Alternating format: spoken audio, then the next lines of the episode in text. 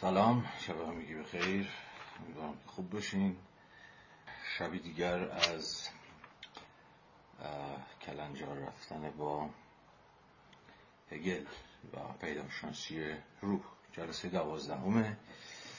چون که گفتم و اگر بحث‌های هفته‌ی پیش رو دنبال کرده باشید حتما در جریان هستید، رسیدیم به ابتدای پاراگراف نوزدهم.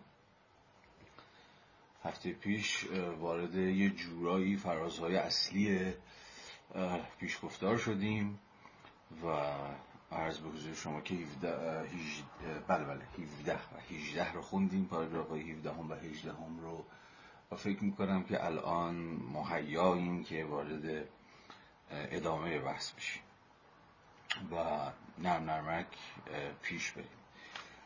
امشب هم به روال هفته پیش بحثمون بسیار نفسگیره و به هر حال پیچ‌وتاب‌های هگلیست، اما به نظرم میاد اگر دچار توهم نشده باشم که زبانش داره دستمون میاد. اگر دوستان همراهی کرده باشن به نظرم میرسه که رفته رفته زبان هگل داره تو دستمون میاد، اون زبان بدقلقه و یه جاهای سخت خانه هگلی. دیگه فکر میکنم اون هیبت و وحشت اوایل رو نداره، به ویژه اگه این در دوازده جلسه همراهی کرده باشید فکر میکنم تا یه حدی دستتون اومده که گزاره های هگلی اونقدر هم که دست کم در گام اول به نظر میرسه یا خیلی وقتا خود هگل سعی میکنه که ما رو بترسونه، اونقدرها واقعا ترسناک نیستن و اونقدرها هیبت عجیب و غریبی ندارن، بلکه با یه ذره مجاهدت، با یه ذره کلنجار رفتن، با یه ذره تمرین کردن،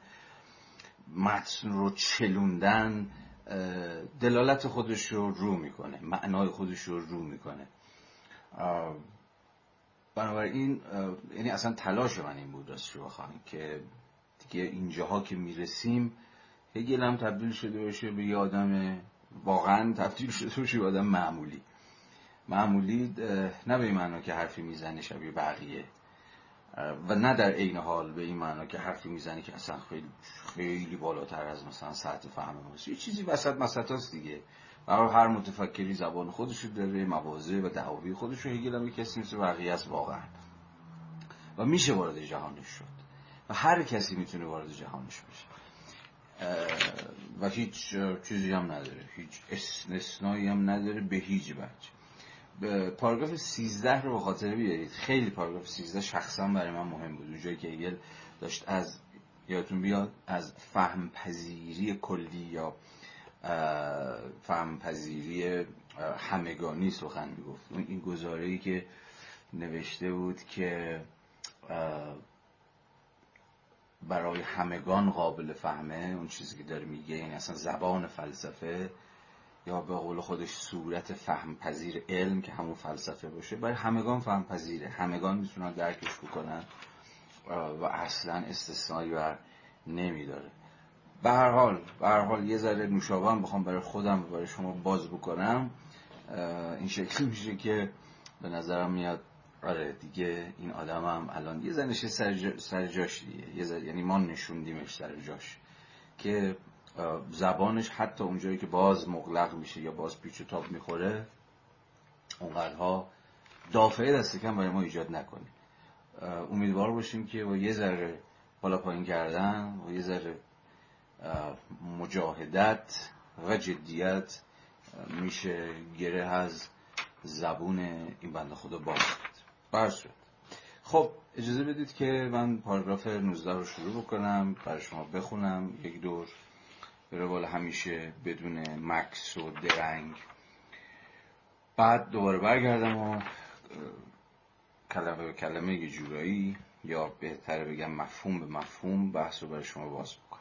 خب در صفحه چهل و نه اگر کتاب دستتونه لطفاً تشریف بیارید صفحه چهل و نه ابتدای پاراگراف نوزده. هگل می نویسه بنابراین زندگی خدا و شناختن الهی چه بسا به منزله نوعی عشق بازی با خیشتن خیش بیان شود. اینا همه رو بحث میکنیم، نگران نباشید، الان فقط یه دور گوش کنید به حرفش.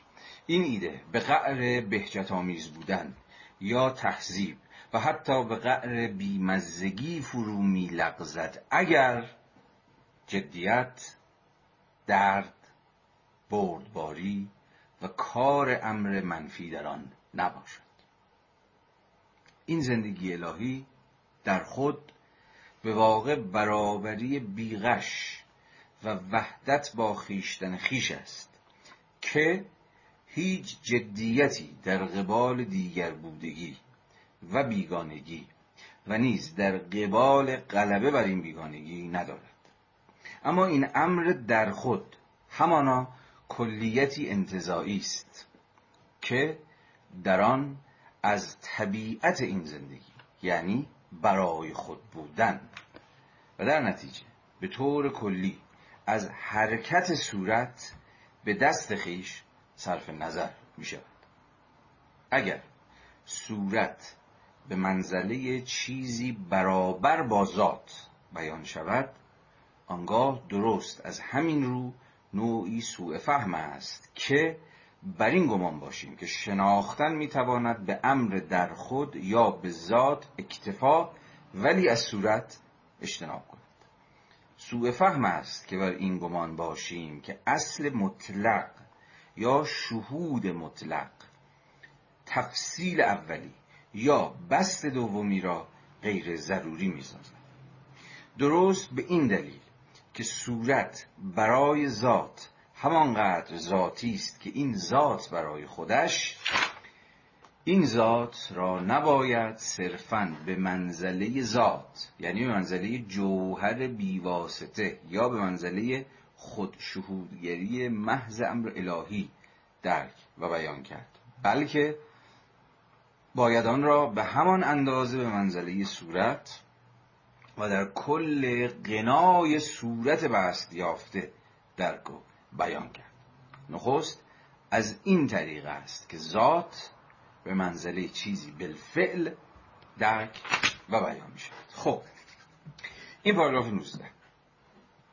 من با قاطعیت به شما میگم که هگل در پاراگراف نوزده هیچ حرفی که تا الان نزده باشه نزد.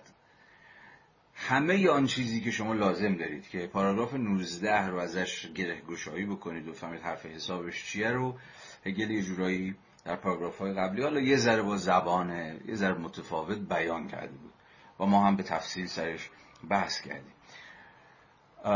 هگل بارها و بارها تا ادامه دست کم تا انتهای پاراگراف بیست و یک تقریباً پاراگراف‌های هفده و هجده رو مدام داره تکرار میکنه، اما با حالا میگم صورت بندی های مفهومی اندکی متفاوت با تأکید گذاری هایی که یه ذره جابجا شده. اما همه مسئله در پاراگراف هفده تا دست کم انتهای پاراگراف بیست و یک بیست و دو سر دو تا نکته است. دو تا نکته که میگم هی تکرار میشه. یک، جوهر و مسابقه سوژه که بحث هفته پیشمون بود و امیدوارم به قدر کافی باز شده باشه، باز امشب هم بهش برمیگردیم به یه تعبیر دیگه‌ای به یک زبان شاید اندکی متفاوت. و دوم و دوم حقیقت به مسابقه کل یا حقیقت به مسابقه نظام، سیستم.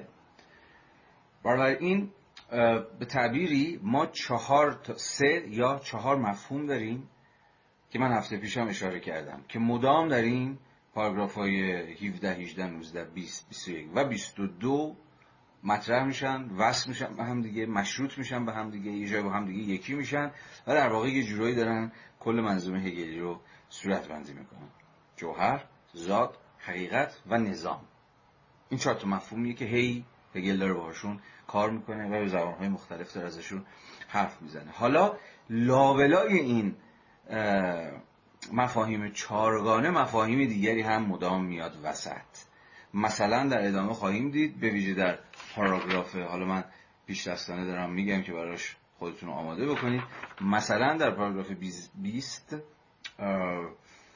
مفهوم وساطت میاد وسط. خب مفهوم خیلی مهمیه، مفهوم خیلی تعیین کننده هگلیه که سرکلش پیدا میشه. یا مفاهیم دیگری، یا یک بار دیگه مفهوم مطلق مطرح میشه یا مطلق به مسابقه نتیجه سرکلش پیدا میشه که راجع به اینو صحبت میکنیم. اینو گفتم تا بگم که این پاراگراف هفده تا بیست و دو رو باید یه جورایی مثل یک چی میشه اسمشو گذاشت، یه مجموعه، یه پکیج یا گزاره هایی که در هم تنیدند و همدیگر رو ساپورت میکنن، همدیگر رو بست میدن در نظر بگیرید. این یک توضیح خیلی مقدماتی تا حواستون باشه که ما عملاً در پاراگراف نوزده داریم به زبان دیگه همون پاراگراف هفده و هجده رو میخونیم. حالا در ادامه ببینیم که داستان از چه قراره. اجازه بدید که بریم دوباره تو شکم پاراگراف کلمه به کلمه بخونیم تا معنا خودش رو آشکار بکنه. بنابراین خب این بنابراین خیلی جالبه دیگه. بنابر کدوم؟ میگه بنابر این. این این خب برمیگرده به پاراگراف قبلی دیگه. پاراگراف قبلی یادتون داستانش چی بود دیگه؟ پاراگراف قبلی داستان جوهر به مثابه چی بود؟ سلف پوزیتینگ بود. دوباره به خاطر بیارید، یا جوهر به منزله سوژه‌ای که خود خود را وضع می‌کند. به خاطر بیارید اون پاراگراف هفده رو اگه جلو چشم بتونید یه لحظه نگاه بکنید، یا اون چیزی که مترجمین ما گذاشتن خود فرا نهی، فرا نهادن، یعنی از خود بیرون اومدن و یه چیزی رو تأسیس کردن، یه چیزی رو بنا گذاشتن، یه چیزی رو وضع کردن، سلف پوزیتینگ.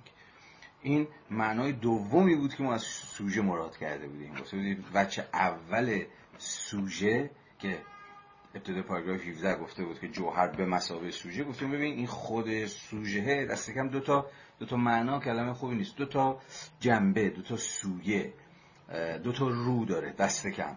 یه روش یا یه سویهش برمیگرده به سوژه به مثابه خود آگاهی، یا سوژه به مثابه آگاهی که به خود می اندیشد، و وجه دوم یا سویه دوم سوژه رو گفته بودیم سوژه به مثابه حرکت همین خود فرا نهی، درسته؟ که از مجرای یه جور منفیت، به قول خود هگل منفیت محض پیش میره. یعنی سلف یا سوژه به مثابه سلف، مثابه خود، چیکار میکنه؟ یا به اتکای چه نیرویی، چه فورسی میره جلو، فورس یا نیروی نگاتیویته، منفیت. و کار منفیت چیه؟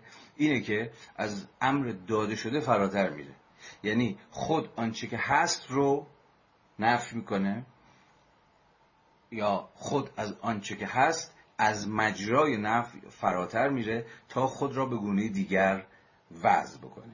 این چیزی بود که هگل اسمشو میذاشت وساطت برای خیش دیگری شدن با خیشتن خیش، که بارها و بارها هگل با این فراز کار داره.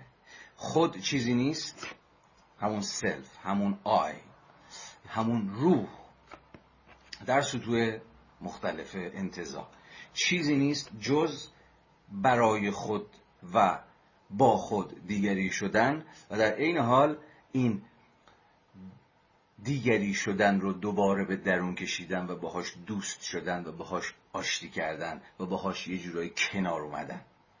این بحثای هفته پیشمون بود که حتما به خاطرتون هست. و در ادامه یک گزاره دیگه هم که تو پاراگراف هجده مهم بود و این بنابر اینی که پاراگراف نوزده ها شروع میشه به اون هم ایزن ارجاع داره، ناظر بر چی بود؟ ناظر بر این حرکت دایره‌ای بود که میگفت آغاز همانا غایت است. خب این حرف عجیبیه دیگه، به ویژه در پاراگراف بیست و دو خودتون رو براش آماده بکنید. باز با تفصیل بیشتری هگل به این قضیه برمیگرده. آغاز همانا غایت است. خب این ظاهرا حرف چرتیه، چون چطور آغاز میتواند غایت باشد؟ غایت که انده، غایت که پایانه، غایت که یه جورایی حالا آخره. گرچه آخر تعبیر دقیقی نیست، همون پایان یا همون غایت برای اند دقیق تره، اما سخن بر سر اینه که آغاز میتواند غایت باشد اگر حرکتی که سلف یا آی یا روح یا من یا خود هر چی شما اسمشو میذارید یا سو همون سوژه یا جوهر طی میکنه یک حرکت دورانی باشه، یک حرکت دوری باشه، یا یک حرکت دایره‌ای باشه. اما نه دایره‌ای که شما در اند در اون غایت یا در اون پایان دوباره به نقطه اول برمیگردید. به یه نوعی بله این دایره دایره دوباره از هر کجا شروع بکنه دوباره برمیگرده نقطه اول. اما یه چیزی نباید از یاد برد که این دایره، تصوری که ما ازش داریم، تصور روی صفحه دو بعدیه. نه، روی صفحه دو بعدی شما یه دایره نقطه میذارید و میچرخونید بخواد دوباره برمیگرده نقطه اول. گرچه حتی در همین صفحه دو بعدی هم یه بار اینو دوباره دورش رو بچرخید، مطمئناً هر بار چرخیدنه متفاوت خواهد بود، چون کاملا به نقطه اولم بر نمیگردید. اما فارغ از این صفحه دو بعدی باید حواستون باشه که اون دایره هگلی تو صفحه دو بعدی اتفاق نمیفته که بگه ای بابا دوباره برگشتم سر همین نقطه اول، که در واقع توی توی یک صفحه سه بعدی داره حرکت می‌کنه. توی فیزیکای پیچیده‌تر که من بهش مسلط نیستم ظاهراً بعدهای دیگه‌ای هم پیدا کردن، ولی حالا فارغ از این قصه، این دایره ببینید یه جورایی عین مارپیچه، شاید مثلا تعبیر مارپیچ براش بد نباشه. بله شما دارید میچرخید و به نوعی نقطه اول برمیگردید، ولی در این حال دارید میرید جلو، یعنی اون نقطه‌ای که بهش برمیگردید یه جوری نقطه اوله هست ولی در این حال نقطه اول هم نیست، ممکن همراستا با اون نقطه آغازین شما. حالا نمیتونم من بکشم همرا این معلوم میشه میاد جلوتر، یعنی همون نقطه است، تو همون راستای نقطه آغازه که بهش برمیگرده، اما نه دقیقاً در همون نقطه آغاز. خیلی چیزش هم ساده است، مثالش هم ساده است که آقا شما آخر مسیر هم آدم سابق نیست، یعنی فکر نکنید که اون در اون اند شما دوباره، یعنی اینقدر بدیهیه که حتی توضیح دادنش هم یه جورای مسخره به نظر میاد، ولی به هر حال باید گفت حواسمون رو جمع بکنیم دیگه. شما برمیگردی به خونه اولت، ولی نه دیگه اون خونه خونه است، نه تو اون تویی، نه مثلا مامان بابا دیگه اون مامان بابا هن، نه اون شهر شهره، ولی برگشتی. حتی اگه با همون استعاره سفری که من بارها بهش اشاره کردم در این کلاس هم بخوایم کار بکنیم، بازگشت به خونه در این حال بازگشت به خونه نیست. اما به هر صورت به هر صورت فعلا این حرکت دایره‌ای رو تو ذهنمون باشه، خودی که حرکت میکنه، خودش رو وضع میکنه، با خودش بیگانه میشه، از خودش میاد بیرون، اصلا یا به قول رفیقمون برای خیش دیگری میشه، اما در نهایت قراره که همه این دیگری رو، این امری که باش بیگانه شده رو که ما اسمش رو گذاشتیم تجربه، اصلا تجربه هگلی در واقع چیزی جز از خود برون شدن جوهر یا همون سوژه نیستش. و حالا اون فرایندی که قرار ادامه پیدا بکنه با آشتی و قصه هایی که دیگه به اندازه کافی باش آشتی. خب حالا همه اینا رو گفتیم، یه مرورکی هم بر بحث‌های هفته قبل کردیم، حالا دوباره برگردیم دوباره برگردیم به پاراگراف نوزده هم. سر همین بنابراین من داشتم وقت حرف می‌زدم. پاراگراف نوزده میگه که بنابراین زندگی خدا و شناختن الهی چه بسا منزل نوعی عشق بازی با خیشتن خیش بیان شود. خب اینجا باز متوجه میشید که اینجا هگل داره به شکل کنایی داره حرف میزنه، یعنی داره راجع به یه بابایی، راجع به جریانی، راجع به سنتی داره حرف میزنه که در واقع روند شناختن رو، که در واقع شناختن همون خود خداست، چون که به هر حال فلسفه آلمانی قرن نوزدهم به شدت تحت سیطره ایده خداست دیگه. در نهایت فلسفه و مثابه همین علم در نهایت قرار مطلق رو بشناسه و مطلق و خود خداست، و به این معنا شناختن هم شناختن خداست، یا علم هم قراره که یه جور علم الهی باشه، اما نه علم الهی که همون الهیات یا همون تئولوژیه، نه، هنوز فلسفه است. ولی اینجاست اتفاقا مرزبندی هگل با فلسفه هایی که به قول او شناختن رو یا همون شناختن الهی رو، شناختن الهی چون شناختن خدا، چون خدا مطلقه و شناختن باید بتونه خود مطلق رو بشناسه، یعنی حقیقت رو بشناسه، چون حقیقت مطلقه، بنابراین مطلق خدا و حقیقت یکی میشن با هم دیگه.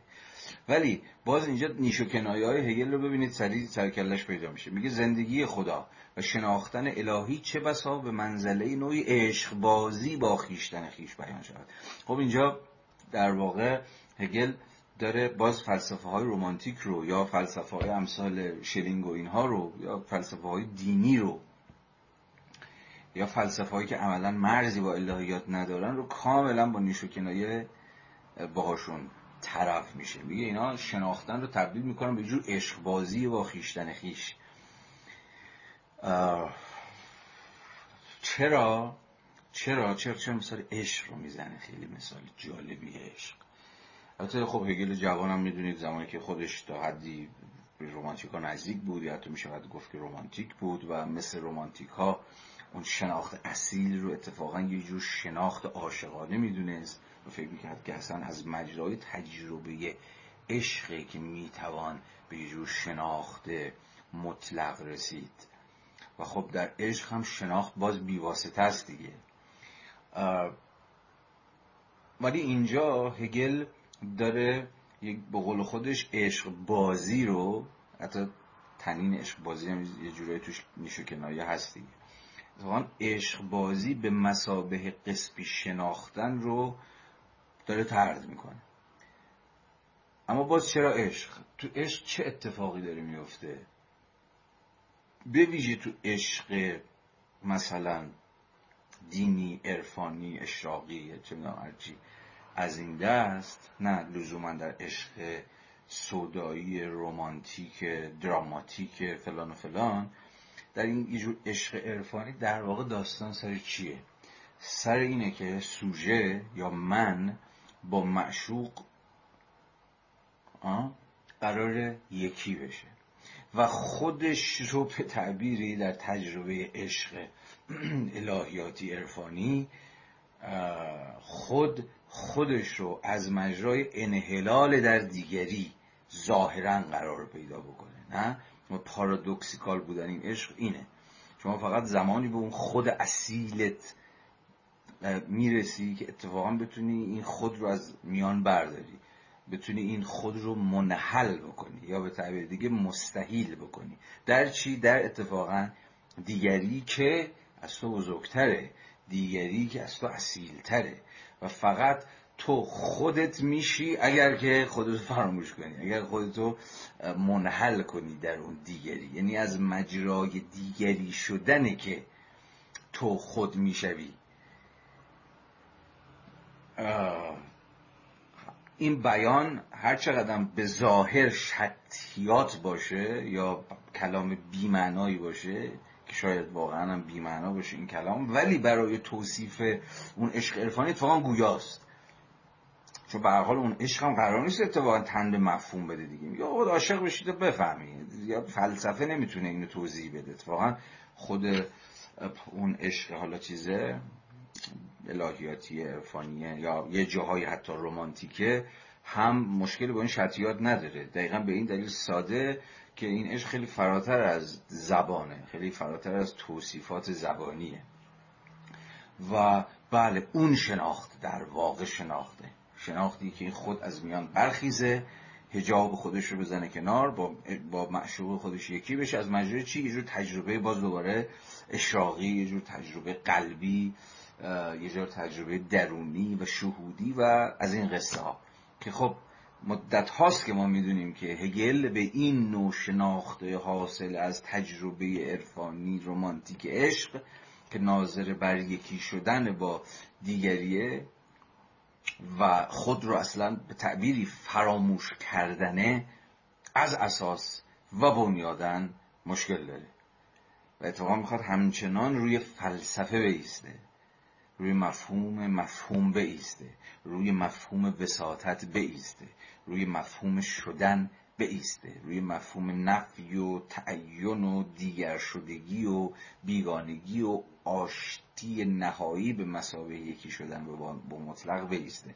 و این اساساً مسیری است که هگل رو جدا میکنه برای همیشه از فلسفه های مسیحی، از فلسفه های شهودی اشراقی، از رومانتیک های دینی و غیره و غیره و غیره. خب حالا پس تو جمله اول خیلی معلومه که رفیق اون چی داره میگه. زندگی خدا و شناختن الهی چه بسا به منزله نوعی عشقبازی با خیشتن خیش به اون توضیحی که من گفتم بیان شود. این ایده حالا از اینجا دیگه معلومه دیگه، میگه به قدر بهجت آمیز بودن یا تهذیب، همون چیزی که هگل فلسفه رو ازش برحذر داشته بود. میگه آقا فلسفه برای چیز نیست، همین به قول خودش بهجت یا تهذیب یا اشراق یا شهود بیواسطه یا عشق و حال به اون معنا نیستش، برای غرق شدن در امر مطلق نیستش، برای فلسفه اکستازی نیست. این چیزایی هست که قرص مرس بگیم اکستازی و اینا، خب میدونی اصلا مفهوم اکستازی خب مفهوم فلسفیه، توی هگل هم هست، توی رومانتیکا هست، توی هایدگر هست.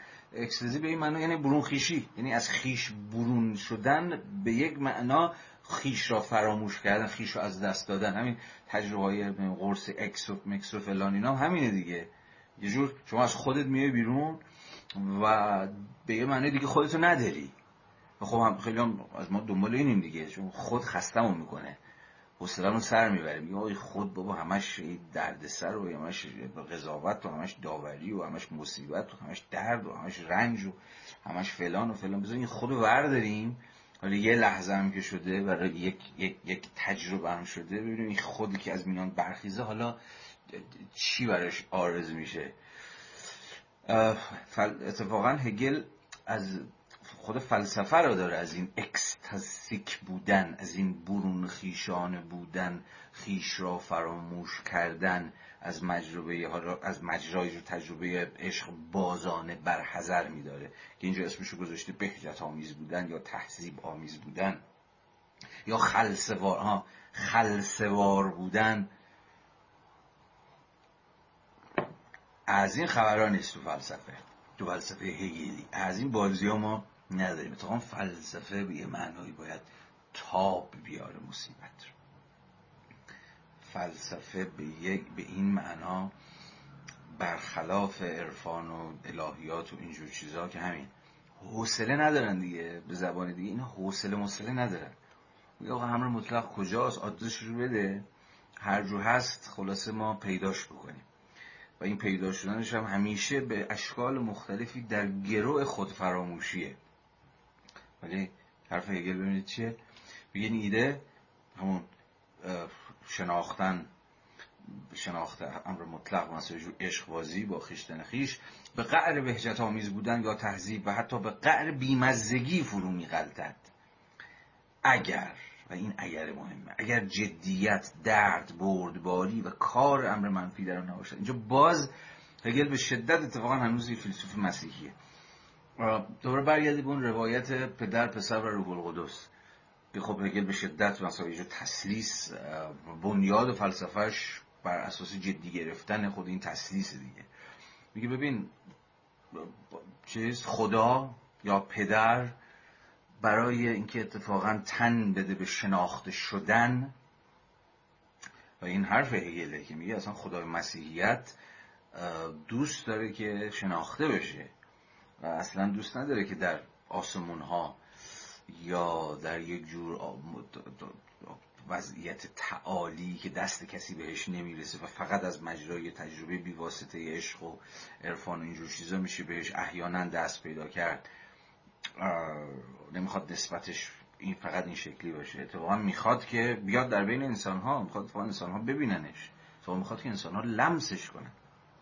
و برای همینه که پسر میشه، برای همینه که تجسد پیدا میکنه، برای همینه که در کالبد مسیح، حالا دارم با الهیات مسیحیت پیش میام دیگه، خودش رو اینکرنیت میکنه. اصلا ایده اینکرنیشن، ایده تجسد، خدای پدر که در هیئت بدنه، مثلا اون چیز دیگه بدن بدنمند شدن میاد و در بین انسان ها ساکن میشه. برای هگل میگه اصلا همون در واقع چیزه، اشتیاق خداوند برای اینکه در جهان متناهی ما قدم بگذاره. یعنی چی؟ یعنی در قدم رو تاریخ.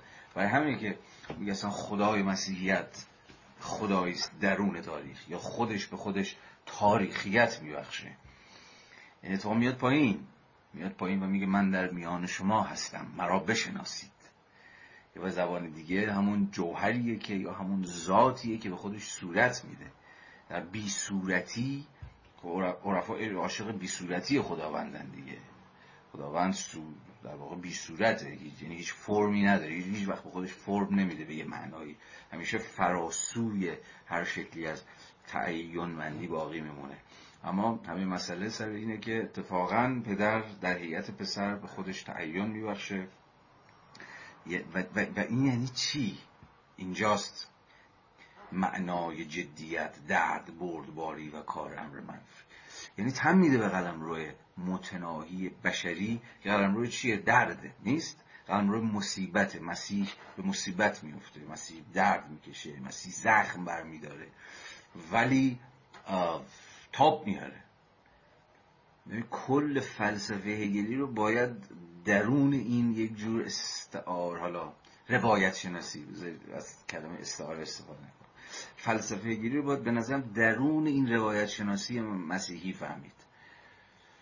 نه خداوند میاد روی زمین تا اتفاقا رنج بکشه، چون قلمرو بشری قلمرو رنجه و این رنج رو تاب بیاره. این همون اتفاقیه که در واقع یعنی برای خود روح افتاده و فلسفه هم اگر میخواد که به شناخت برسه باید بتونه که همراه بشه با این درد، همراه بشه با تعین‌هایی که روح یا خداوند یا پدر یا هر اسمی که شما، مطلق، حقیقت، هرچی اسمی که شما روش میگذارید، از سر گذرونده. برای همینه که رفیقون میگه که جدیت، درد، بردباری و کار امر منفی در آن نباشد.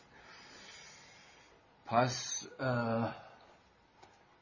اگر مسیح درد کشید، اگر وارد قلمرو رنج بشری شد، پس فلسفه هم باید این توانایی رو داشته باشه که این رنج بشری رو، رنجی رو که محصول همین تعین یافتن، محصول خود تجربه است، محصول مسیر پرفراز نشیبی که روح طی کرده رو باید بتونه که دنبال بکنه، قدم به قدم با تجلیات بیانهای فرمیابیهای ابجکتیفیکیشنهای عینیتیابیهای روح همراه بشه، صبورانه با یه جور شکیبایی درد رو تحمل بکنه تا آخر الامر، بلکه بتونه مطلق رو در آغوش بکشه.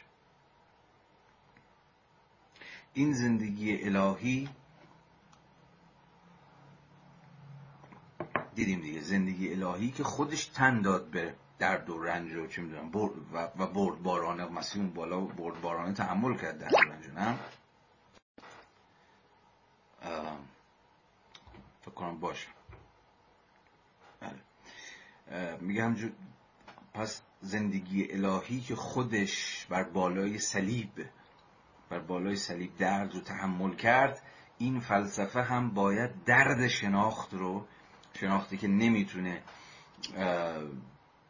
فل بداهه، نمیتونه در همون آغاز، نمیتونه با یه جور ترفند و کلک و میونبر و اینجور چیزا هم رو مطلق در آغوش بگیره، باید این فلسفه هم بردبارانه درد بشری رو، درد تجارب بشری رو، درد خود تاریخ رو، درد شکست خوردن، بارها شکست خوردن رو تحمل بکنه. کل پدیدار شناسی روح هگل ببینید تاریخ شکسته. این خیلی نکته مهمیه. حالا یه تفاصیلی که میگه آره هگل خوشبین بود و نمیدونم آخرش همه چی گل میشه و بلبل میشه و آشتی و فلان، اینا اتفاقا به نظر یه تفسیر رادیکال از هگل باید نشون بده که چون که به صراحت خودش هم میگه، ببینید در مقدمه، نه پیشگفتار، نه در مقدمه، به نوعی میگه که ببین پدیدار شناسی اصلا خود این کتاب یه جور راه ناامیدیه.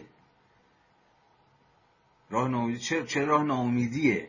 میگه دقیقا شناختی که اتفاقا هی میخواد خود یا علم یا حقیقت که اتفاقا یه قدم برمیداره و میگه ای داده بیداد شکست خورد، ای داده بیداد نابسنده است، هنوز یه چیزای کم داره، هنوز با اون چی انتظاری که از خودش داره جوری در نمیاد، بارها شکست میخوره، بارها سرش میخوره به در و دیوار و فلان و اینها و ناامید میشه، اما دوباره به واسطه اون خود خود جنبندگیش، واسطه اون سلف موومنتش که محصول قدرت نفیه، دوباره حرکت میکنه رو به پیش تا به تعبیری که هفته پیش هم به کار بردم، تا دوباره شکست سنگین‌تری بخوره، تا شکست بهتری بخوره. اون جمله معروف بکت بود، بارها بارها شکست خوردیم، اما یه بار دیگه باید یه بار دیگه باید شروع کنیم تا این بار بهتر شکست بخوریم.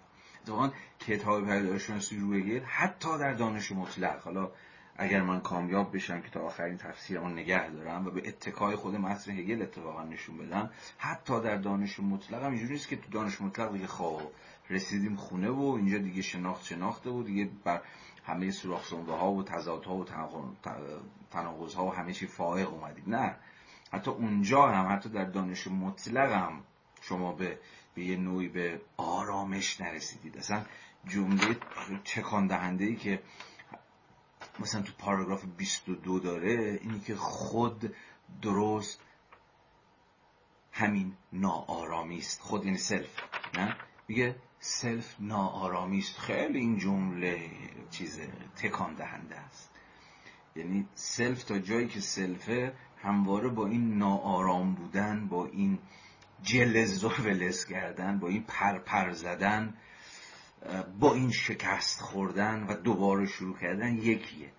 پس به این معنا کتاب پدیدار شناسی روح کتاب شکست آگاهی در حصول به امر مطلقه، اما اما شکستی که با یه جور توقف و حالا دیگه شکستمون رو بپذیریم، حداقل وایسیم تا آب در آرامش بمیریم، حداقل اینجور چیزا نیست. شکست میخوره و حتی تو لحظه تا لحظه‌ای که بمیره هم دست از یک جور ناآرامی بر نمیداره، خود جنبندگی بر نمیداره. این خیلی نکته است، این خیلی حرف. این اصلا به نظر من اینجا شما یه جهانبینی خواهید داشت. جهانبینی کلمه مزخرفیه. حالا اگر هگلی ببینید، میتونم نبینید گروه هگل هست، ولی اگر بخواید در این فقره هگل رو جدی بگیرید، هگل میگه ببین زندگی یعنی همین تاب آوردن درد و رنج شناختن. هر کسی هم نمیتونه تاب بیاره. خب ما به هر حال موجودات تسلیخایی هستیم، خودمونیم، ما واقعا خودمونیم. آدمی موجودیه که خب زود خسته میشه دیگه. اصلا حالا بحث مغز تجربی و از این داستان ها میگن آقا مثلا مغز ما مگه چیز نداره، برای همیشه تحمل نداره، تحمل فشار، حمله های و تهدیدهایی که بهش به سمتش میاد نداره، میخواد یه جای رد بده، اصلا یه جای خاموش کنه. نه یعنی یه جوری جنبه فیزیولوژیک هم ببینید، به هر حال توانایی های ما، توانایی مغز و روح و روانمون و اینا نامحدوده. اینو باز هم به زندگی های روزمره‌تون رجوع بکنید دیگه. نمیشه خسته میشه میگه آقا ول کن دیگه، حوصله ندارم. همه دنبال یه تسلی خاطری میگردیم، دنبال این میگردیم که آقا یه جای این دکمه آفر رو پیدا بکنیم بزنیم، یا یه تجربی، یه سوراخ سنبه‌هایی، یه مجاری تنفسی پیدا بکنیم که از این همه بار شکست و اینجور داستانها خودمون رو خلاص بکنیم. یا دست کم من از کلمه ما مردم خاورمیانه واقعا خوشم نمیاد، چون یه چیزی توش هست، یه مازوخیزمی توش هست، یک خود حقیر پنداری هم به هر حال توش هست دیگه. ما خاورمیانه بدبخت فلان. ولی حالا از این تعبیر بگذریم، اجازه به من بدید من مسامحتم به کار ببرم. اینکه دست کم در جغرافیای ما که با ناکامی و شکست نافش و ذاتن، نه ظاهرا می‌خواستم بگم، ذاتن نمی‌خواستم بگم، غلطی، ظاهرا ناف ما رو با این شکست بکست و اینو بستن. خب یکی میتونه بیاد بگه آقا دیگه بس دیگه، ما به قدر کافی تحمل کردیم، بردباری کردیم فلان. اما من میترسم که نه، داستان شکلی نباشه. اتفاقا داشتون بعد اون بدبختی زیاد سرمون اومد، ولی شاید اتفاقا نت... نت... نتونستیم که این زخم رو به مفهوم تبدیل کنیم. یعنی همه کار فلسفی هگلی در اینجا همینه دیگه، که زخم‌های آگاهی، آگاهی مدام زخم برمی‌داره، ولی مسئله این نیستش که زخم‌های خودش رو بخارونه، یا با زخم‌های خودش لاس بزنه، یا زخم‌های خودش رو به نمایش بگذاره. ببینید وای من چقدر زخمیم، وای من چقدر بدبختم، وای ببینید چه بلاهایی سر من اومد. میگید ببین اینا رو کنار، فقط یه راه هست برای نجات، اون همینه که خود زخمت هم بتونی به مفهوم تبدیل کنی. یعنی بتونی زخمت هم بیاندیشی که من چرا زخم برداشتم، این زخمم از کجا اومده. آره به نظرم فلسفه هگلی جاست که من به مثابه زخم‌های آگاهی میفهمم. اما زخم‌های آگاهی که نه به نمایش گذاشته بشن، نه قراره که به شکل مازوخیستی باشون لاست زده بشه، بلکه خود زخم قراره از مجرای جور بردباری، از مجرای جور تیمارگری، از مجرای جور حتی مراقبت کردن از این زخم ها بیاد به سطح مفهوم. یادتونه اون فرازی که حالا اگر کلاس آدورنو رو دنبال کردید، اونجایی که داشتیم راجع به این حرف می‌زدیم، آدورنو داشت راجع به حرف می‌زد که موضوع جامعه شناسی چیه، یه جایی یه چیزی گفته بود که بعداً البته خودش رهاش کرد و رفت سراغ یه بچه دیگه، اما من سعی کردم خیلیش وایسم و سرش بحث کنم که به شدت به نظرم هگلی بود. من بود که ببین برای هر جامعه‌ای موضوعش همون زخماشه، معلومه که و به این معنا شما یعنی چیز ندارید، یک مجموعی از موضوعات مهمی که در همه جهان به یه اندازه مهم باشن ندارید. اتفاقا هر جامعه شناسی بر حسب اینکه حتی میتونیم نام جامعه شناسی رو برداریم بذاریم هر یک از تفکر، هر یک از تفکر مفهومی، که حالا جامعه شناسی یکی از اشکال تفکر مفهومی، اگر قرار باشه جد مجدانه ورزیده بشه، متناسب با زیست جهانش، متناسب با زمین زیر پاش، متناسب با زمین زیر پاش که یک تاریخ داره، متناسب با زمین زیر پاش که زنده است، متناسب با زمین زیر پاش که پر از خاطره مردگانه، پر از خاطره زخم‌ها و تروماها و شکست‌هاست، متناسب با همین زمین باید موضوعاتش پیدا بکنه. و اینجاست که و اینجاست که اتفاقا جامعه شناسی و هر شکلی از تفکر مفهومی میتونه سهم خودش رو برای اون چیزی که آدورنو در اسمش رو میگذاشت تکرار نشدن فاجعه ادا بکنه، اگر که به فاجعه اندیشیده باشه، اگر که فاجعه رو همین عوض این که ازش فرار بکنه یا چشمش روش ببنده یا اجازه بده اون فاجعه دهنش رو سرویس بکنه، نسلا در نسل همه ما رو سرویس بکنه، ولی خب همچنان اونجا وایستاده باشه، فقط بشه هر از گاهی از پشت دیوار بهش نگاه کرد و دوباره چشما رو بست و مواجه نشد باش، با, با, با تکان دهندگیش، با تروماش مواجه نشد. به این معنا نه، من فکر میکنم که اتفاقا مهم نیستش که یک ملتی حالا چقدر رنج یا چقدر درد یا چقدر زخم برداشته، در این درد و زخم و رنج هیچ اصالتی نیست. مهم اینه که چقدر تونسته به اینها فکر کنه، چقدر تونسته که راجبشون حرف بزنه، مفهومشون کنه. و این برد با معنای دقیق بردباری، یه جور بردباری به اتکای مفهوم و به این معناش نمیدونم شاید ما اونقدرها مردم بردباری نبودیم و نتونستیم تحمل کنیم این بار سنگین رو. این بار سنگین کمان رو شکند هیچ به همین راحتی.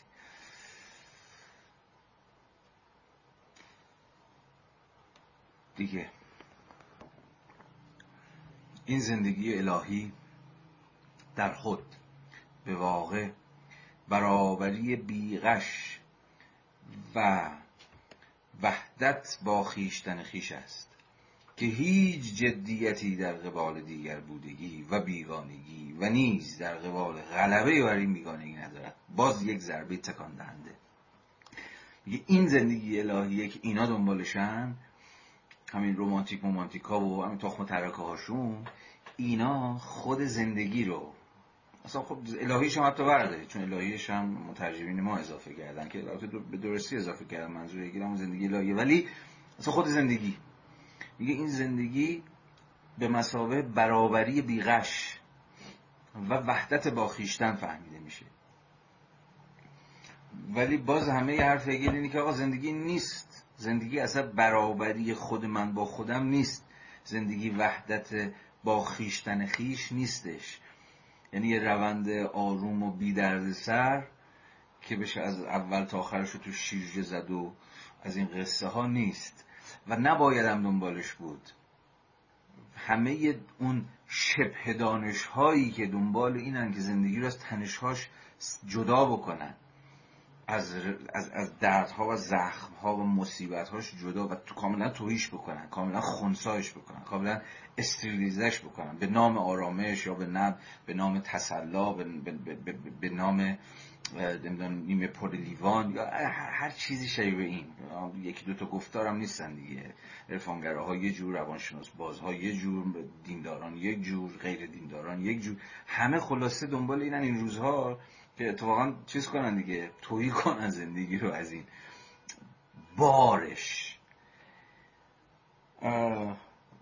از مجرای این خود زندگی رو توهی میکنن، خود زندگی رو از تک و تا میاندازه، خود زندگی رو تبدیل میکنن به یک بالماسکه نمایشی فیک و دروغین و اتفاقا به این معنی بیشتر باعث میشن آدم رنج بکشه، چون یه تصویری از زندگی بدون رنجی که بله ممکنه و اگه بخوای و اگه اگه زر زور بزنی و اگه دگمه ذهنت رو خاموش کنی و اگه خودآگاهی رو پرت کنی بیرون و اگر به اندازه کافی مدیتیشن بکنی و اگه به اندازه کافی شیرجه بزنی در اعماق و چه از این مجموعه از این دریوریایی که دور بر ما رو گرفته، اگر بتونی اگر بتونی و, و, و وعده یک آرامشی که همه ما میدونیم که آرامشی رو از اون نمیرسه و به این معنی تو حال آدم بیشتر بد میشه. حالا به زبان ساده اینه که فکر کنم تو جلسه یکی دو جلسه قبل هم سری موضوع دیگه هم راجع به موضوع صحبت کردیم. بالا از وقتی این جریان معیانا یعنی تورم، یعنی فکر کنم خود هگل هم تصورش هم نمیتونست بکنه که در دویست سال مثلا بعد از حیات با عزت این آقا همین اتفاقا جریان هایی که زندگی رو میخوان به یه جور وحدت با خویشتن خویش توهی شده ای از درد و رنج و اینها تبدیل بکنن چقدر اتفاقا دست بالا پیدا میکنن.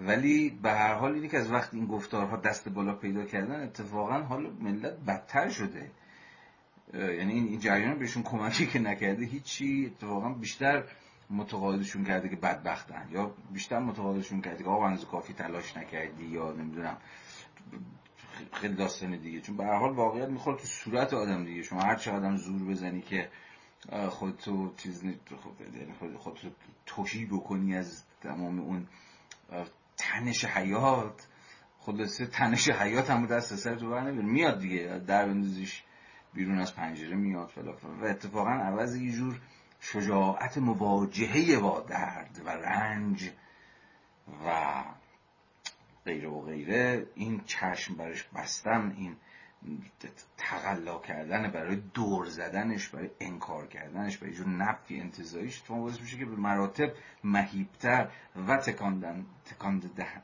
تکاند دهنده تر برگرده و بزنه دهن ما رو سرویس کنه. یعنی اتفاقا همین پذیرفتن که بله حالم بده، بله درد خیلی جدیه، درد تو ته عمق وجود رفته، بیا تاییدش کنیم، بیا بگیم آره این درد هست و نمیشه ازش خلاص شد ولی میشه باش سر کرد، یا میشه همین یه جورایی باش مواجه، به اتفاقا به اتکای عقل باش مواجه شد، میشه براشون به قول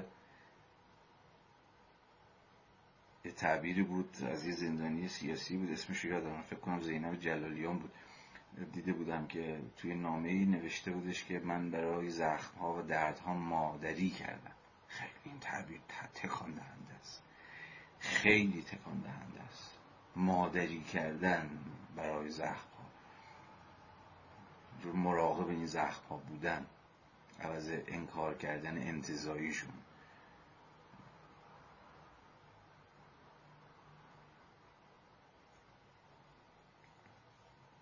خیلی هم چرت میگم شد،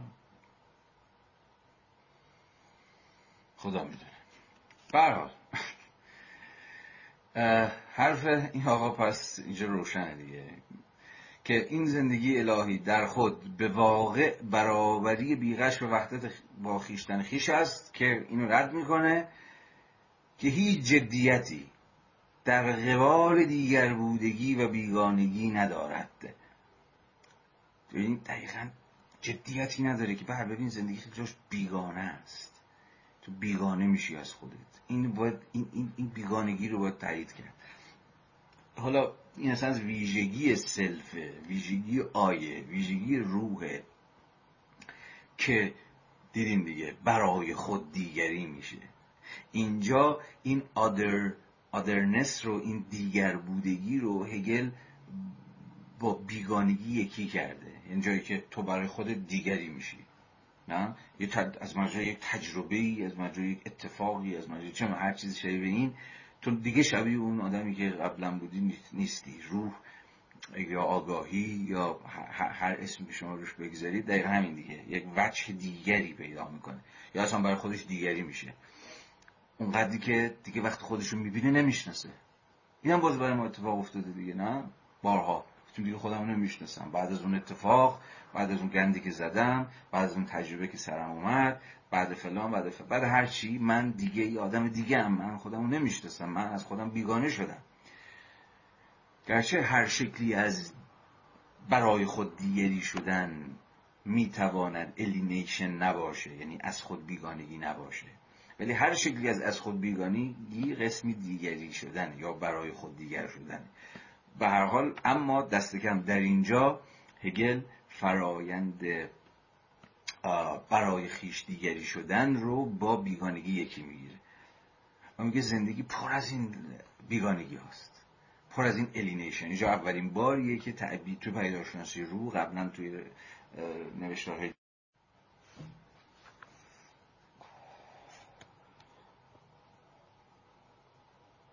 خب من ظاهرا برای دقایقی قطع شدم، نمیدونم الان آیا هستم یا نه.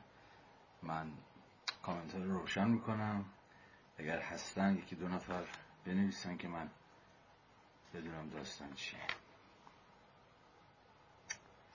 آیا منو دارین؟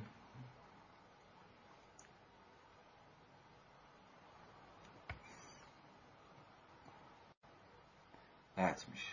ای بابا هستم هستم خب زارن هستم ها. خب اوکی باشه، مرسی. من دوباره کامنت ها رو میبندم، عذر میخوام، نمیدونم چون برگشت. خب داشتم میگفتم که پیداست که مفهوم الینیشن، مفهوم بیگانگی، مفهومیه که نگاتیوه به هر دو معنای کلمه، یعنی هم محصول نگاتیویته خوده، چون خود خودش رو نفی میکنه،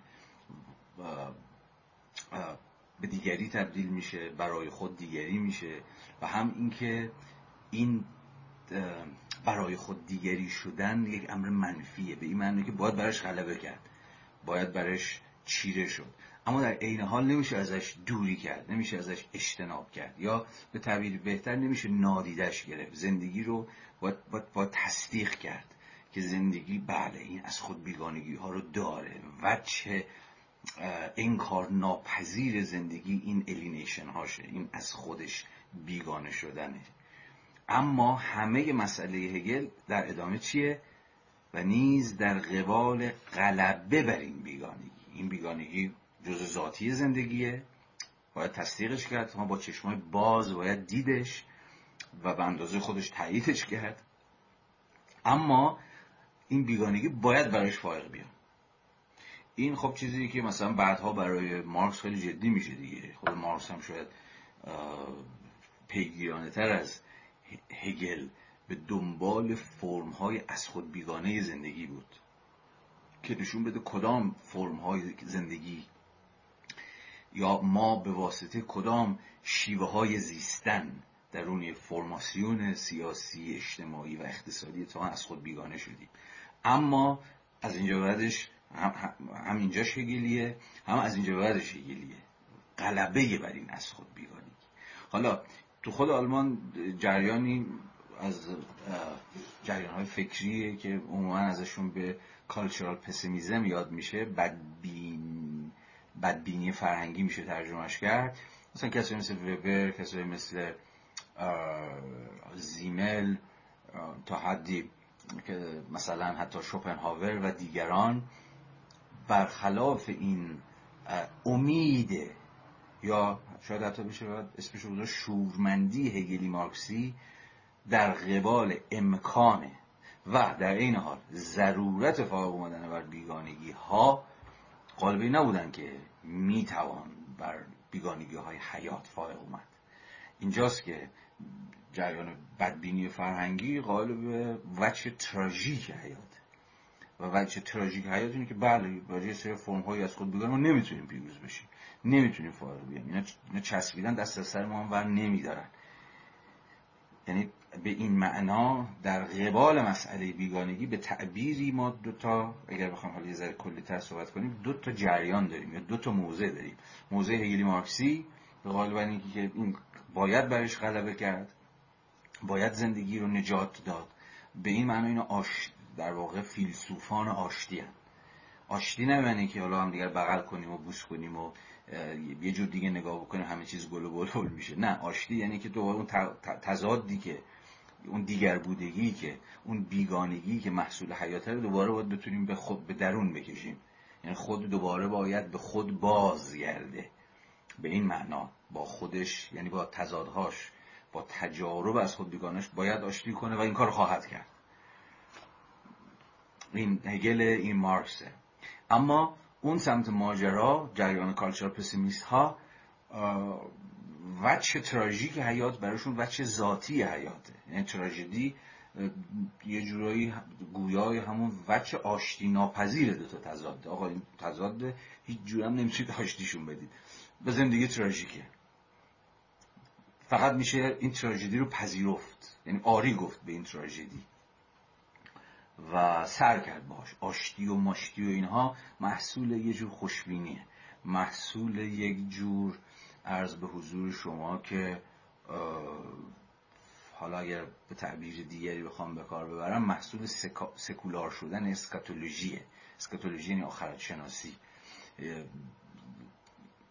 یعنی همون ایده مسیحیت که در نهایت آشتی برقرار میشه، در نهایت ملکوت خداوند بر زمین حاکم میشه، پدر پسر در هیئت روح القدس با هم یکی میشن فلان فلان و غایت تاریخ محقق خواهد شد. مثلا این حرف لویزه دیگه، میگه ببین این الهیات مسیحی که به هر حال بنیادش به یه جور غایت شناسی آشتی جویانه است، یه جایی سکولار شد، یعنی بیان سکولار پیدا کرد، مثلا تو هگل، مثلا تو خود مارکس، مثلا روی تمام فیلسوفای تاریخی که قائل به اصل پیشرفت بودند و غیره و غیره. اما تراژدیست های مدرن عملا به دور از این آخرت شناسی، غایت شناسی مسیح،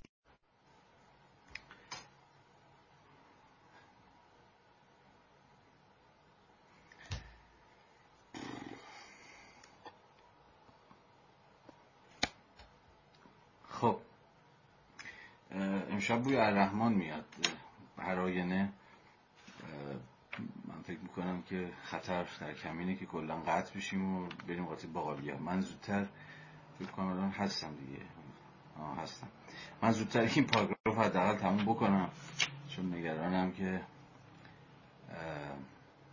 کلا این بپره. از اول بگید تا کجاشو گفتم یا تا کجاشو شنیدید، بعد از میشم پس هست. خب از جوازشو سریع‌تر یه ذره بخونم. تفاوت آخرت شناسی، اوه اوه خیلی بس، خیلیش برید و خیلیش شما نشنیدید. به هر حال آره دیگه، داشتم دو تا جریان مشخص حرف می‌زدم که ببینید توی فلسفه آلمانی ریشه دارند، که دو تا جریان گفتم دیگه. یه جریان که خب اصلا به تراژدی حیات و تراژدی زندگی، یعنی به آشتی‌ناپذیری تضاد قائلن، و یه جریان هگلی مارکسی که در نهایت از از امکان غلبه بر تضادها و بیگانگی ها و چیزهایی شبیه به این یاد میکنه. خب ادامهشو بریم تا دوباره قطع نشدیم و کلی این بحث هم نپرید. اما این امر در خود همانا کلیتی انتزاعی است. چه چیز کلیتی انتزاعی است؟ یعنی همین زندگی که خودش رو از دیگر از دیگر بودگی، از بیگانگی، از نفی، از تضاد، از تقابل و چیزهای شبیه به این محروم میکنه، نگاهش رو میبنده بر چنین وضعیتی و سر میکنه در یک جور با خویش یکی بودن انتزاعی. میگه که بذار اینو ببندم چون واقعا حواسم پرت میشه، comment momentary. خب اما این امر اما این امر در خود همانا کلیتی انتزاعی است. میدونید که کلیت انتزاعی در هگل همان کلیتی به یک معنای کاذبه یا کلیتی است که صرفاً در سیمپلیسیتی خودش فهمیده میشه، در یک جور بساطت و سادگی و آغاز بودگیش، ولی کل نمیتونه در آغاز در آغاز خودش باقی بمونه، بلکه میباید حرکت کنه، بلکه این کل میباید بتونه همه اجزای خودش رو در خودش پیدا بکنه تا انضمامی بشه، تا واقعی بشه، یه جور کلی که تو پره، نه کل انتزاعی تو خالی. نه میگه این زندگی، این فهم از زندگی از مجرای خالی کردن زندگی از همون داستانهاش، روایتاش، قصه هاش، از خود بیگانگیاش، شکستاش، زخماش، تجربه هاش انگار زندگیه و به این معنا انتزاعی است، به این معنا تو خالیه، به این معنا اصلا به درد نمیخوره. به درد نمیخوره که تعبیر دقیقی نیست، ولی یعنی زندگی که یا مفهومی است از زندگی که هگل اتفاقا میخواد ازش فاصله بگیره، به نفع یک جور زندگی واقعیش، انضمامی، ملموس، پر از تجربه، پر از بالا و پایین، پر از شکست، پر از زخم، پر از فائق اومدن برای این زخم‌ها یا تقلا برای فائق اومدن برای بیگانگی‌ها و غیره و غیره تعریف میشه. این کلیت انضمامی تو پره یه جورایی هگلیه که ازش دفاع میکنه در برابر اون کلیت انتزاعی که گفتم. اما این امر در خود همانا کلیت انتزاعی است که در آن از طبیعت این زندگی، یعنی برای خود بودن، طبیعت زندگی یا همون زندگی ملموس، زندگی کانکریت، انضمامی، اینه که برای خود باشه و برای خود بودن ممکن نیست مگر از مجرای تفصیلی که خود زندگی به خودش میده. و تفصیل خود زندگی چیه؟ همون روند شدنش، روند صورتیابیشه، یک صورت‌های مختلف به خودش میگیره، فرم‌های مختلف به خودش میگیره، در تجارب مختلفی خودش رو متجلی میکنه و از مجرای این تجلی و یابی‌ها، بیانگری‌ها، صورت بخشی‌ها به خودشه که برای خود میشه زندگی. آره، که در آن از طبیعت زندگی، یعنی برای خود بودن و در نتیجه به طور کلی از حرکت صورت به دست خویش صرف نظر می شود. میگه در اون فهم زندگی مثل کلیت انتزاعی از حرکت صورت صرف نظر میشه. حرکت صورت چیه؟ صورت فرم دیگه، نه؟ خود زندگی هی فرمه. به خودتونم برگردید دوباره، ببینید یه آدم به خودش، به تجربه‌اش هم برگرده خیلی راحت این حرفای هگل رو میفهمه، خیلی چیز عجیبی نیست. ببین زندگی همه ما هی فرم‌های مختلف پیدا میکنه و کل زندگی، کل اون زندگی که در هیئت روح هگل داره در پهنای کل تاریخ هم توضیح میده، چیزی نیست جز تاریخ این روح، تاریخ این زندگیه. یه جوری حالا میشه مثلا کل بشریت هم چیزی نیست جز حرکت صورت، نه تحول فرم‌های زندگی کردن که میگه به دست خیشه. این فرم‌ها خودشون به دست خودشون از مجرای نیروی درونی که دارن، از مجرای تضادی که در درون خود این فرم‌ها میفته، واسه چه فرم‌ها بشکنن، متلاشی بشن فرم‌های دیگری، در هنر، در فلسفه، در دولت، در جامعه، در فرهنگ زاده بشه، هست که این زندگی یا این روح یا این تاریخ حرکت میکنه. ولی میگه این زندگی مثلا کلیت انتزاعیه، اون زندگی خوشگله، اون زندگی تو خالیه، از این حرکت صورت صرف نظر میکنه، یعنی بر چشمشو بر کل این مسیر پرفراز و نشیب تاریخی میبنده. اگر صورت به منزله چیزی برابر با ذات بیان شود، خب اینجا داره صورت و ذات رو با هم یکی میکنه، ذات، اسنس، نه؟ اسنس یا, یا, یا, یا ذات من، ذات شما، ذات چیزها در خوده، اما این ذات باید برای خود بشه، یا این ذات باید از خودش بیاد بیرون، باید خودش رو نشون بده، به تعبیر دقیق‌تر باید خودش رو اکسپرس بکنه، نه؟ ذات من خودش رو چگونه اکسپرس میکنه؟ بیان میکنه، متجلی میکنه از مجرد صورت‌هاش، فرم‌هایی که پیدا میکنه. حالا فرم‌هاش چی میکنه؟ رفتارهای من، کنش‌های من، تصمیم‌های من، نه آه... کارهایی که از من سر میزنه، اینا همه صورت‌هاییه که فرم‌هاییه که ذات منو میکشه بیرون. ذات آدمو میخواید بشناسید، اتفاقا حرف هگل اینه که ببین ذات آدم ها رو اتفاقا از روی صورتشون میشه شناخت، چون از مجرای صورتی که ذات خودشون نشون میده. همون سیر... صورت زیبای ظاهر هیچ نیست، سیرت زیبا و فلان، اینا تو هگل این دریوریه، چون سیرت و صورت با هم یکیه. صورت که منظور قیافه و اینا که نیستش که، سیرت یا همون ذات یا همون جوهر، اسنس اینجا که ذات ترجمه شده، همون جوهر مثل سابستنسه. یادتونه دیگه جوهرم نمیتونست وایس سر جاش. یاد حرف هگل بود که ببین جوهر چیز ثابت ما به تو اینا نیست اتفاقا. یادتونه بحث هفته پیش، خود جوهر حرکت میکنه، جوهر رو مثلا سوژه، نه؟ و خود این جوهری که داره تحول پیدا میکنه، و خود این جوهری که داره به خودش فکر میکنه، و خود این جوهر به مسابقه سوژه است که خودش داره خودش رو وضع میکنه. این دقیقاً بازنویسی بند هفده، هیچ چیز جدیدی نداره.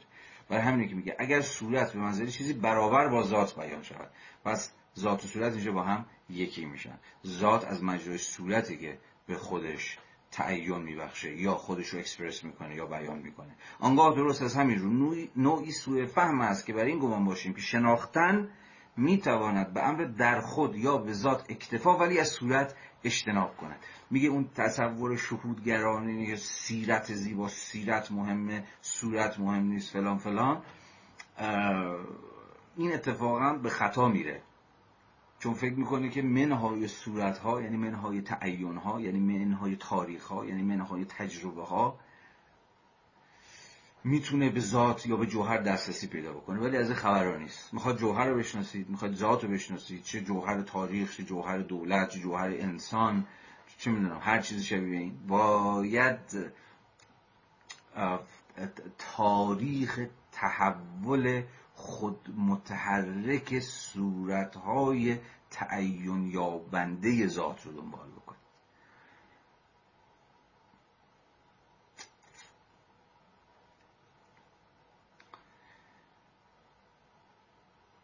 سوء فهم است که بر این گمان باشیم که اصل مطلق یا شهود مطلق تفصیل اولی یا بست دومی را غیر ضروری می‌سازد. تفصیل اولی یعنی چی؟ اون تفصیل ذات. اون چی بود؟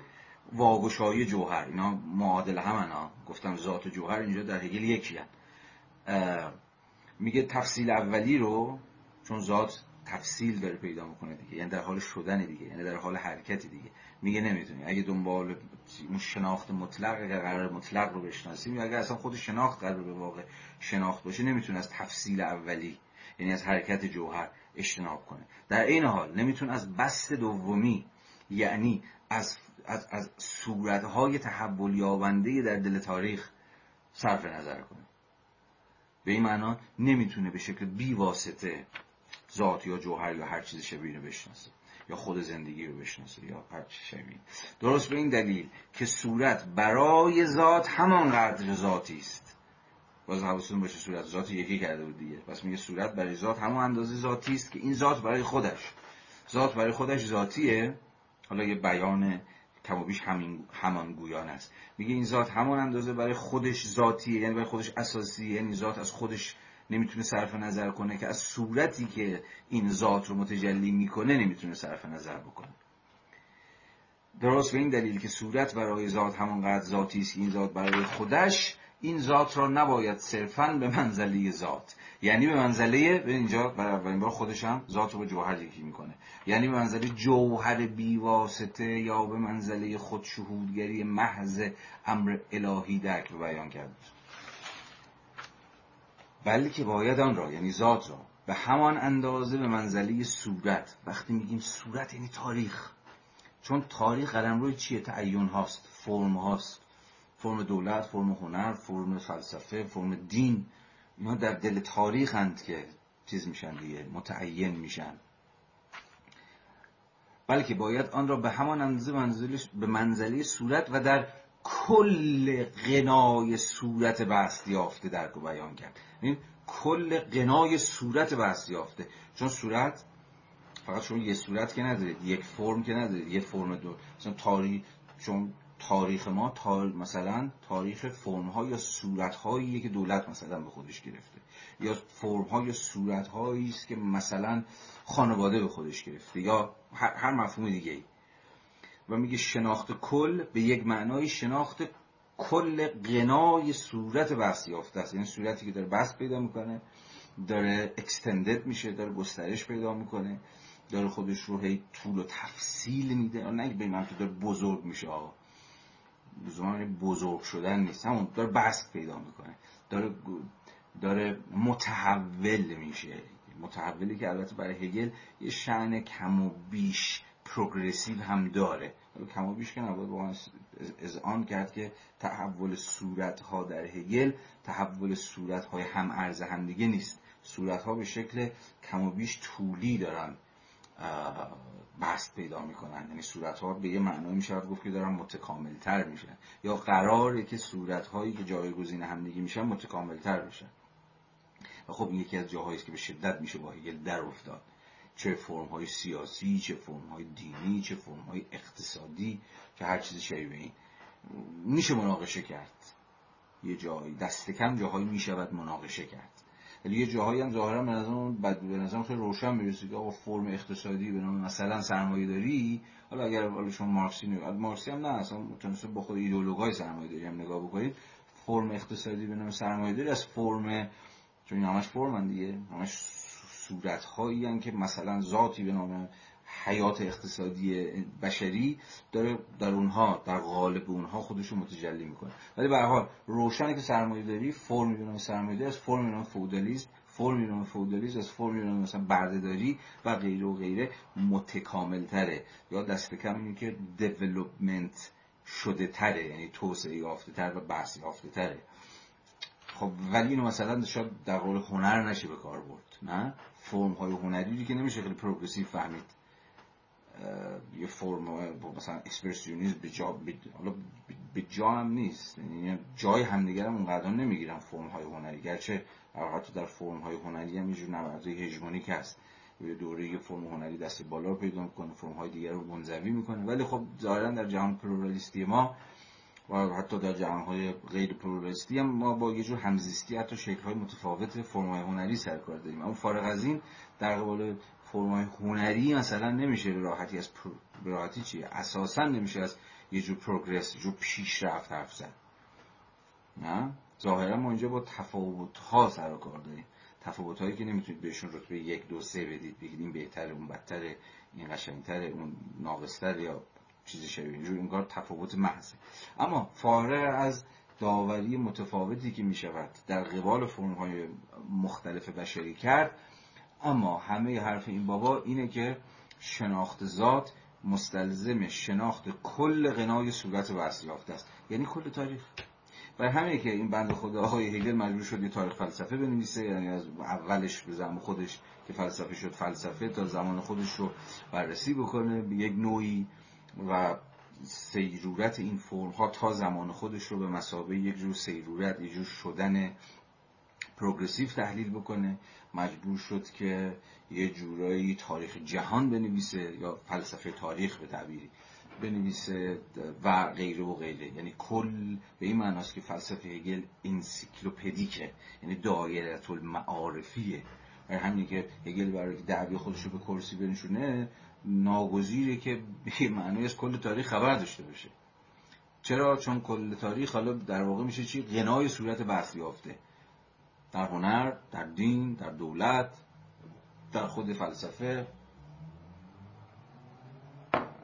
هر چیزی شبیه. نخست از این طریق است که ذات از کدوم طریق؟ از طریق تعین یابی صورت هایی که حالا خودشون دارن بحث پیدا میکنن از درون همدیگه به شکل خود متحرک، به شکل خود جنبان، سلف دیولپمنت یا سلف موومنت دارن حرکت میکنن. نخست از این طریق است که ذات به منزله چیزی بالفعل درک و بیان میشود، چون اسنس همون با ذات یا جوهر اینها باید بالفعل بشه دیگه، نه باید فعلیت پیدا بکنه، یعنی اکچوالایز بشه، یعنی بیاد بیرون از خودش. و برای همین هم هست که هگل فکر می‌کنه اصلا ذات یا جوهر نمیتونه در خود باشه، باید برای خود باشه، یعنی باید و برای خود شدن ذات همان فعلیت یابی ذات، و فعلیت یابی ذات چیزی نیست جز فرم یابی این ذات در طول یک تفصیل تاریخی مبتنی بر شدن و حرکت از مجرای خود فرانهی همون سلف پوزیتینگ روح. بس است. خب به هر حال من امشب همینجا بحث رو تا انتهای پاراگراف نوزده با اجازهتون تمام میکنم. هفته بعد سه شنبه خب پاراگراف بیست و اینا رو میریم جلو. مرسی که حوصله کردید و بحث رو پی گرفتید. شب همگی بخیر تا هفته بعد که بحث رو دنبال بکنید. خب بخوابید تا بعد. خداحافظ.